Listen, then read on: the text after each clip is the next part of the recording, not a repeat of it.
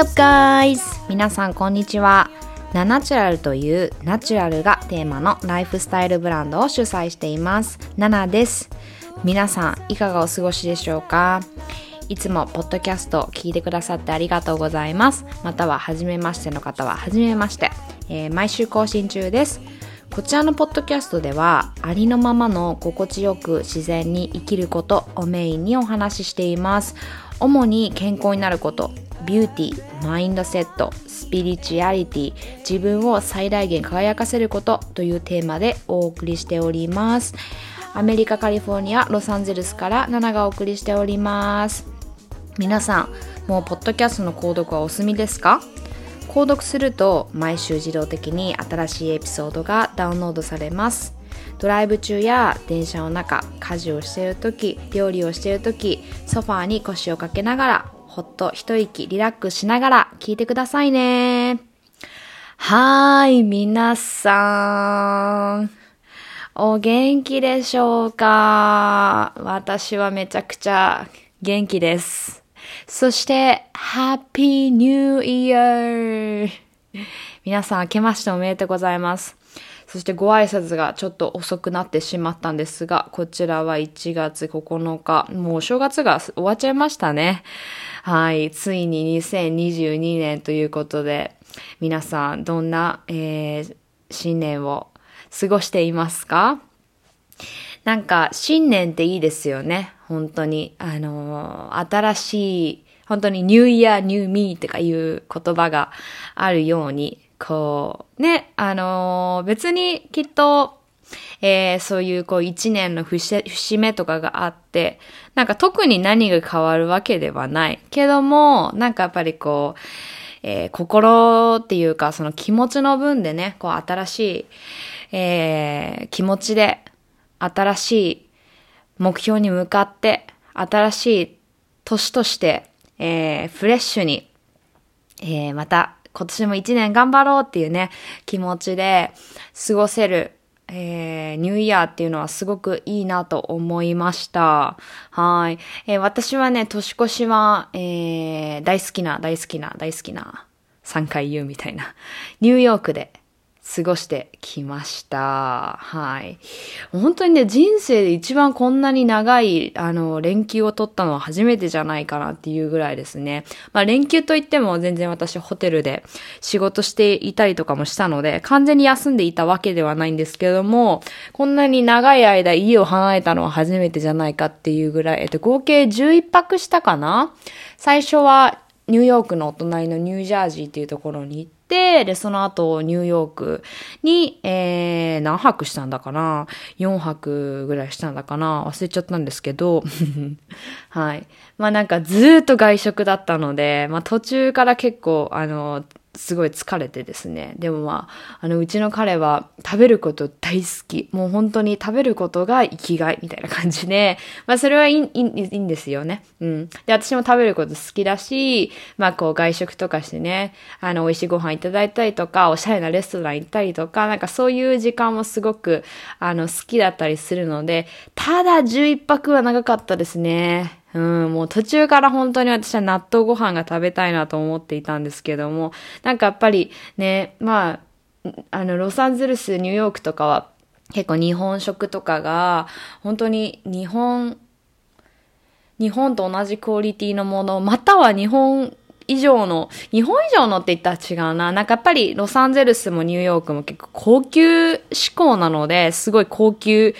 な、えー日本食が食べれたりとかね、全然するんですけども、まあもうその分値段はしますけどね。なんかその、あの、えー選択ができるっていうことはすごくこう日本人としてありがたいなと、まあニューヨーク住んでいた時もロサンゼルス住んでいた時も思っていたんですけど、うん。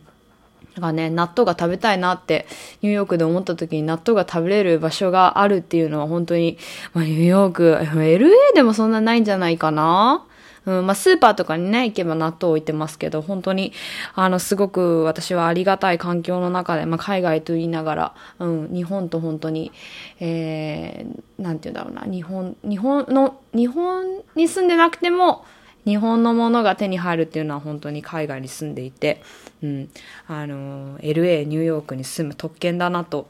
思ってまして、はい。で、まあ帰って、えー、来たんですけども、ホテルとね、飛行機の暖房がすごくて、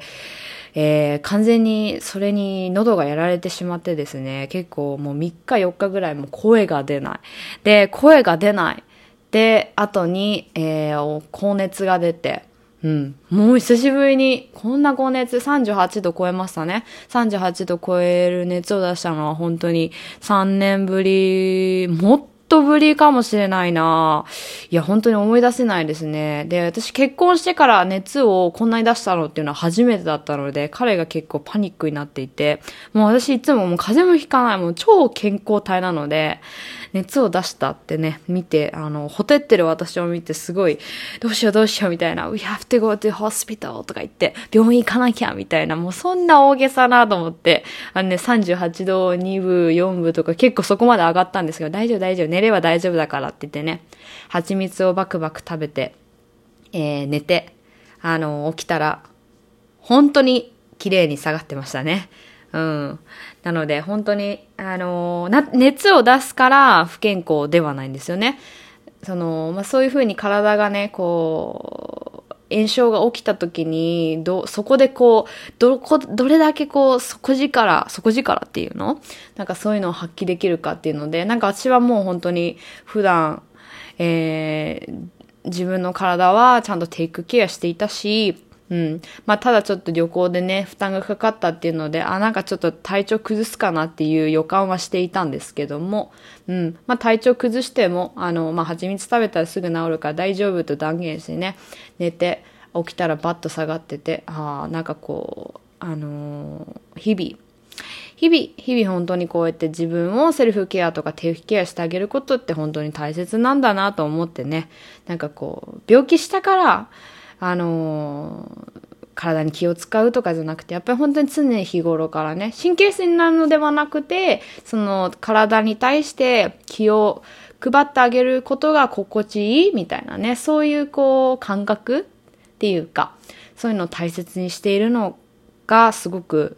大切だなと、あの、思いました。はい。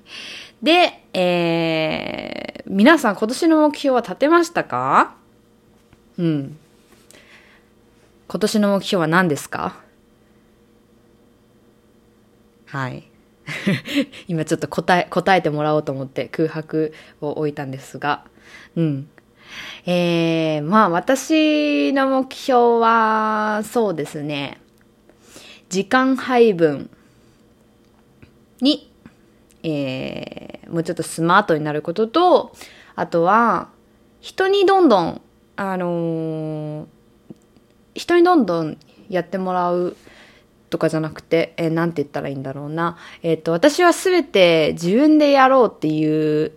あの、癖があります。はい。なんかそれが良くも悪くもですね、それが本当に自分をオーバーウェルムと、あの、容量オーバーさせるきっかけっていうか、っていうのは分かっていて、うん。で、今年は、あのー、まあ、私の会社も人が、あの、従業員たちも増えてきたので、どんどんどんどんその私がやってることをなんかこう得意なことにこう回していって回していって、こう自分はこうみんなに成長してもらえるような、え、きっかけ作りが作れるような立場になろうと思ってます。今年はそんな風に、えー、目標を立てました。はい。あとね、なんかこう、このポッドキャストなんですけども、ちょっと、あの、まあ今、やり始めてどんぐらいかな ?1 年半ぐらいかなうん。あの、ちょっとね、スタイルを変えようかなと思って、はい。まあ、今日から変えてみようかなと思うんですが、まあ、やってみてみんなが、えー、好きかなとかね、そういうのもこう、えー、見てみて、いろいろみんなとこのポッドキャストを作り上げていきたいなと思っているんですけども、えー、まあ、今日からね、その月ごとでテーマっていうのを決めて、まあ、それに合ったお話をね、していこうかなと思っています。で、ちょっと更新頻度も上げられたらなと思っています。はい。で、いつもはこう私が一人でバーって喋るスタイルだったんですけども、まあそれも、えー、キープしつつ、えー、これからは、あの、少しずつね、ゲストの方をお呼びしたりもしたいなと思っています。はい。まあ私のね、なんかこうインスタグラムとか見ていたりとか、えー、私が、えー、販売している蜂蜜とかのね、あの、もう、あの、受け取ってくださる方はもうご存知だとは思うんですけども、私はこう、あの、カリフォルニアから日本の皆さんに生蜂蜜をお届けしていて、で、あの、まあ、それがね、こう、まあ、人々の、健康だったり、食だったり、体のことだったりっていうのを考えるきっかけになればいいなって、そんなメッセージを添えながら、こう、蜂蜜をお届けしているんですけども、まあ、それとね、同じような思いを持った仲間たち、ハニーアドバイザーで、っていう名前で、えー、コミュニティがありまして、まあみんなでこう蜂蜜をね、みんなに届けていったりとか、食のこと、体のこと、健康のこととか、こうエコなこと、サステナブルなこととかね、まあその方が特化したような内容をみんなでこうインスタグラムだったりとかで発信したりとか、まあそういうのをやっています。はい。まあね、そこのね、こう、あの、コミュニティの方々もみんなね、もう波動が高い。とにかく波動が高い。いモチベーションが高い。だからこう、私もね、こう、リーダーとしてやっているんですけども、本当にみんなから学ぶこといっぱいあって、みんなに助けられることいっぱいあって、支えられることいっぱいあって、うん、なんかそういうのを、あの、このポッドキャストを通してでも、このね、今聞いてくださってる皆さんにもシェアしたいなと思ってね。うん。なんか、こう、やっぱ時代も変わって、こう、風の時代ってね、こう、去年からみんなこう言い始めましたけども、やっぱりどんどんどんどんこう、あの、溜め込む、抑え込む、えー、のではなくて、本当にどんどんどんどん外にリリースしてみんなにこう与えていくような、そういうね、えー、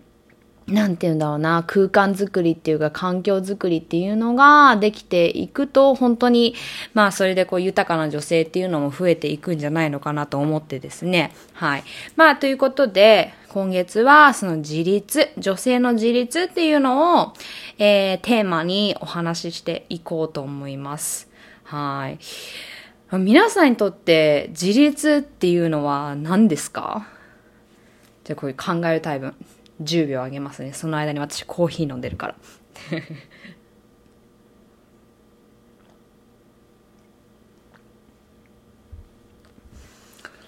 はい。自立どうですか？みんなにとって自立って何でしょう？なんか別にそこにこう、自立はこうだみたいなね、定義とかがなくてはいいとは思うんですけども、うん。まあ、こういう質問があった時に、私は事実はこれこれこうだと思って、こう言えること、表現できること、自分の気持ち、考えを、えー、言葉にできること。うん。なんかこれも本当に自立の一つじゃないかなとね、私は思うんですけども、皆さんはどうですか？はい。なんか、うーん、自立ってって私、前までは本当に自立イコール経済力とかね、本当にそういう物質的なところ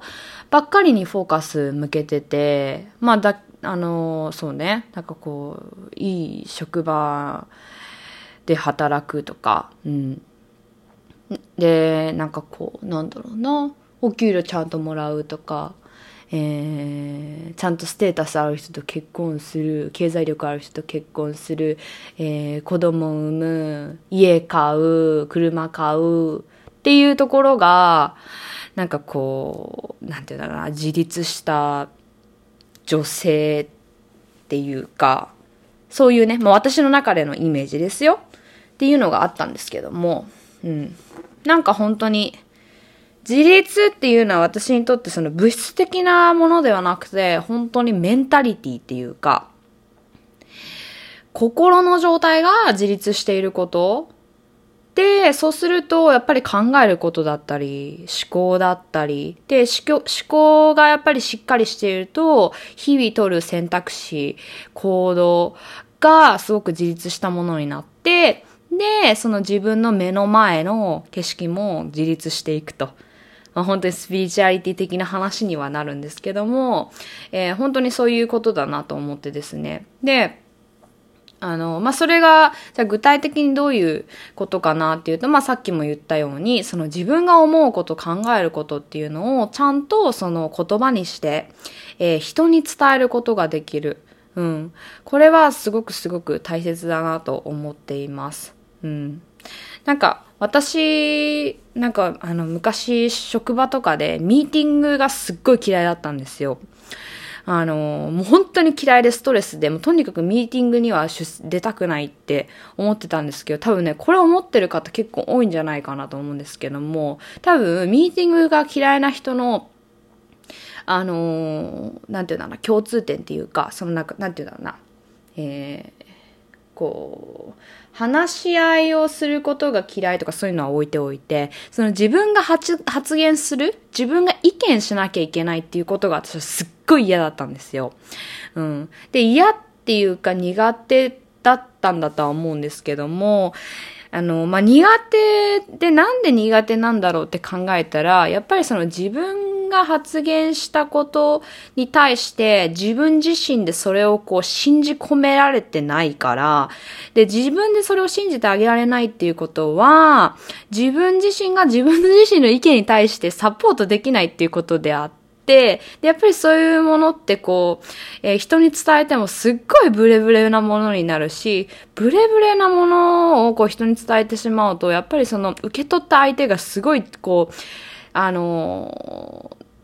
なんていうんだろうな、強い意見を持っているような人であれば、すぐ流されちゃうし、またジャッジされてしまうかもしれないし、ジャッジされてなかったとしても、パンって跳ね返されて、ジャッジされたっていう気持ちに自分がなってしまうかもしれないしっていうのでね、多分、今考えたら多分そういう考えが頭の中にぐるぐるぐるぐるぐるぐるがあって、発言したくない、喋りたくない、当てないでほしい。手を挙げたくないとかね。だから本当にミーティングが嫌いだったんですけども。うん。まあ、徐々に徐々に、あの、自己表現っていうのを私は、あの、自分でこうトレーニングするようになって、はい。まあ、このポッドキャストとかもそうなんですけども、あとはインスタグラムで投稿したりとか、あの、それ以外、まあね、今それを仕事としてやってるんですけども、なんか思い返せば私本当に文章書くこととかがすごい好きで、あの、小学生の時に作文書いて賞を取ったりとか、あとは中学生の時からもブログとかそういう、えー、なんていうんだろうな、こう、えー、タイプ、自分の気持ちとか考えてることをタイプアウトして人にこう届けるとか、なんかそういうのがすごい好きだったんですよ。うん。で、なんか本当にそういう、なんかこう、自己表現する、あのツールの中にも、その、喋ることは苦手だったかもしれないけど、そういうタイプすることだったりとか、そういうのは得意だったっていうのに全然全然気づかなくて、うん。まあ今だからこそそれをね、こううまく仕事にこう変換させてやっているんですけども、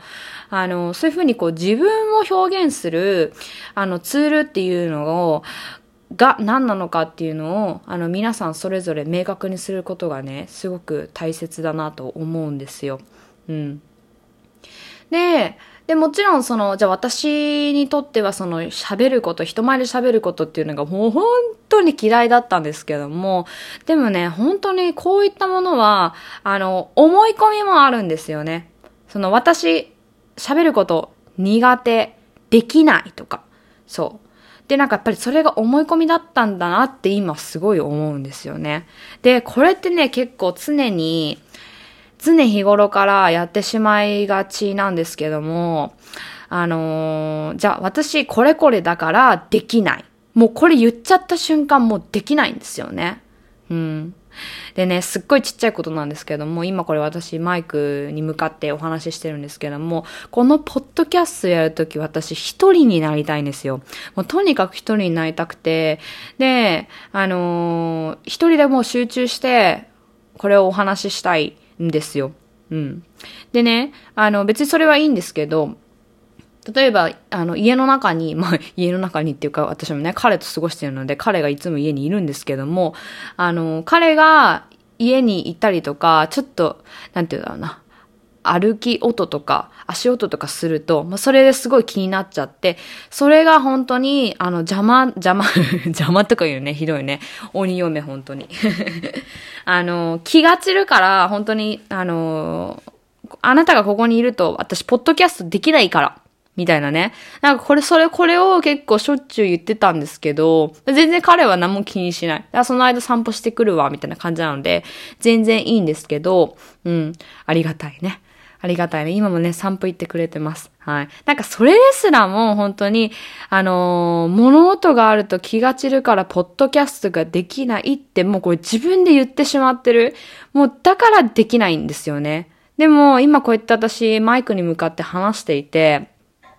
話せてるじゃないですか。皆さんにこの声届けられてるじゃないですか。だから、できないなんてないんですよ。そんなちょっとした、ちょっと雑音があるから、人がいて気が散るからとか、本当にそれは私の、あのー、脳内で思ってることでしかなくて、思い込みなんですよね。うん。だからそういったものにすぐ気づくこと、私もね、ほら、あの、今の例に挙げたように100%できているわけではないですよ。だから本当に日々日々トレーニングではあるんですけども、まあそういったこう思い込みっていうので自分の考え方選択肢っていうのが縮まってないかなっていうのをね、えー、気づくことがすごく大切。で、なおかつ、あの、まあ、そこに対して苦手なことでも、じゃちょっとずつでいいから一日一歩ずつでいいから何かこう、えー、目標を設定して、えー、継続していこう。もう本当にね、継続は絶対裏切らない。もう努力は絶対裏切らないから、苦手なことがあっても、苦手だからやりたくない、やりませんじゃなくて、苦手だけどやってみよう。ちょっとずつやってみようっていうマインドで、あのー、何かね、その目標に向かって、その、えー、取り組んでいってほしいなと思うんですけども、それプラス皆さんがもう本当に開放的になれる自分をこう、えー、表現できるみたいなね。なんかそういった、えー、ツールを使って自分の良さっていうのを、えー、伸ばしていくこと。うん。っていうのが、えー、まあ皆さん自体、皆さん自身が皆さんのことをもう100%こう表現できるような、で、自分の思ってること、考えてることっていうのを人にこう、えー、伝えられるような、まあそういうメンタリティが出来上がるのかなと思うんですけども、うん。ってなると、やっぱり、あのー、そういう方がね、やっぱり自立していくんだなと思うんですよね。自立した女性ってやっぱりその、自分のやりたいこと、考えてること、思うことっていうのが口にできて、えー、言語化できて、で、言語ができるとやっぱりそれが自分の耳を通って入っていって、で、で、そこでやっぱり自分の考えてることっていうのが自分自身でもこう理解できるようになる。納得できるようになる。ってなると、その瞬間から日々取る選択肢っていうのが、その目標を叶える方向にどんどんどんどん向かっていくようになります。うん。ってなると、本当に、あの、目に見えないものだからね。物理的なものではないから、あの、すぐにはわからないとは思うんですけども、まあそういった本当に、えー、考え方ができるだけで、自分が向かいたい方向に行けるから、自分の人生は本当に、その、えー、自分が、この、私の人生はこうであってほしいなって思うようにどんどんなっていくっていうとね、言うとねって、なんか方言みたいな。うん。で、ってなると、やっぱりその、自分がいたい場所、自分がこうだったらいいな、自分の人生こうだったらいいなっていうような人生にどんどんなっていくから、そういう場所に入れる、そういった環境で過ごせる、生きていけるっていうのはもう本当に魅力的な人生、魅力的な皆さんになっていく、もう本当にノンストップですよね。だからね、そういう、あのー、風に、なっていくためには、えー、やっぱりその自分のね、思ってること考えてることを人にどんどん伝えていく。うん。で、その人に伝えていくことが苦手なのであれば、それをブロックしている自分の思い込みっていうのが原因じゃないかなとかね。うん。なんかそういうふうにこうやって、あのー、ブレイクダウンしていって、うん。で、まあ今本当に、私、これは私がおすすめすることなんですけど、本当にソーシャルメディア使ってみてください。やっぱりね、あの、まあソーシャルメディアって結構悪いところばっかり、あの、あの、着目されがちなんですけど、私は本当にソーシャルメディアマジで本当にあってよかったなって。でも今だから、今の時代だからね、本当に楽しむべきだなと思うんですけども、やっぱり本当に自分の考えをこうやって、あの、人にね、簡単に伝えることができるっていう、もう素晴らしいツールだなと思うんですけども、やっぱりこうやって、あの、口に出すことで、あの、それがこう、一つ、あの、人に伝えたっていうことで、いい意味でこう、プレッシャーになって、じゃあ私がこう、えー、私の夢ってなんだろうな、えー、日本にオーガニックスーパーを建てることなんですけども、うん。なんかやっぱりこういうふうに言うと、自分に対してもね、まあ、あのー、すごい、あの、簡単にパパパって言うと、言う、言うんですけど、めちゃくちゃ大変なのは分かってるんですよ。あの、やべえ、本当にできるかなって思う時あるんですよ。でもやっぱり人に伝えることで、それが自分に対してもいいプレッシャーになると。うん。で、あのー、伝えたからこ、からこそにはそこに向かっていくしかないですよね。うん。だから、なんかそういった、えー、自分が思うことっていうのはどんどん人に伝えていく。まあ SNS を通してとかすごくいいと思いますよ。うん。なんかどんどんこう自分を表現していくような、えー、トレーニングをしていくっていうかね、本当日々つ、ね、積み重ねだとは思うので、もう今日一日でじゃあ、あの、まあ、昔の私みたいにミーティングが大嫌いで、指ささない、ささ、指ささない？ん？指名しないでほしい、指名？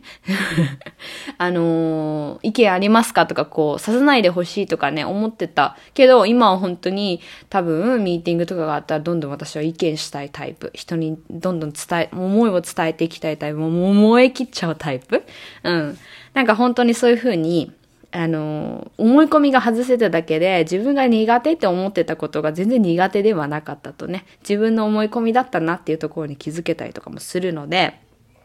はい。まあなんか本当にそういうふうにですね、こう自立する女性、ん？自立した女性のメンタリティっていうところはやっぱりそこにあるんじゃないのかなと思ってですね、はい。今日はこのお話をさせていただきました。はい。まあなんか本当に今月は自立した女性週間、週間じゃない、週、週間、うん。月間だね。ということで、はい。まあ、今月は自立について、自立をテーマとしてお話をしていこうかなと思っています。はい。バーっと喋りましたが、えー、はい。皆さん、今日も、えー、素敵な一日になりますように、今日はね、ひとまずこの辺で終わりにしたいと思います。それでは、Have a nice day! またねバイバイ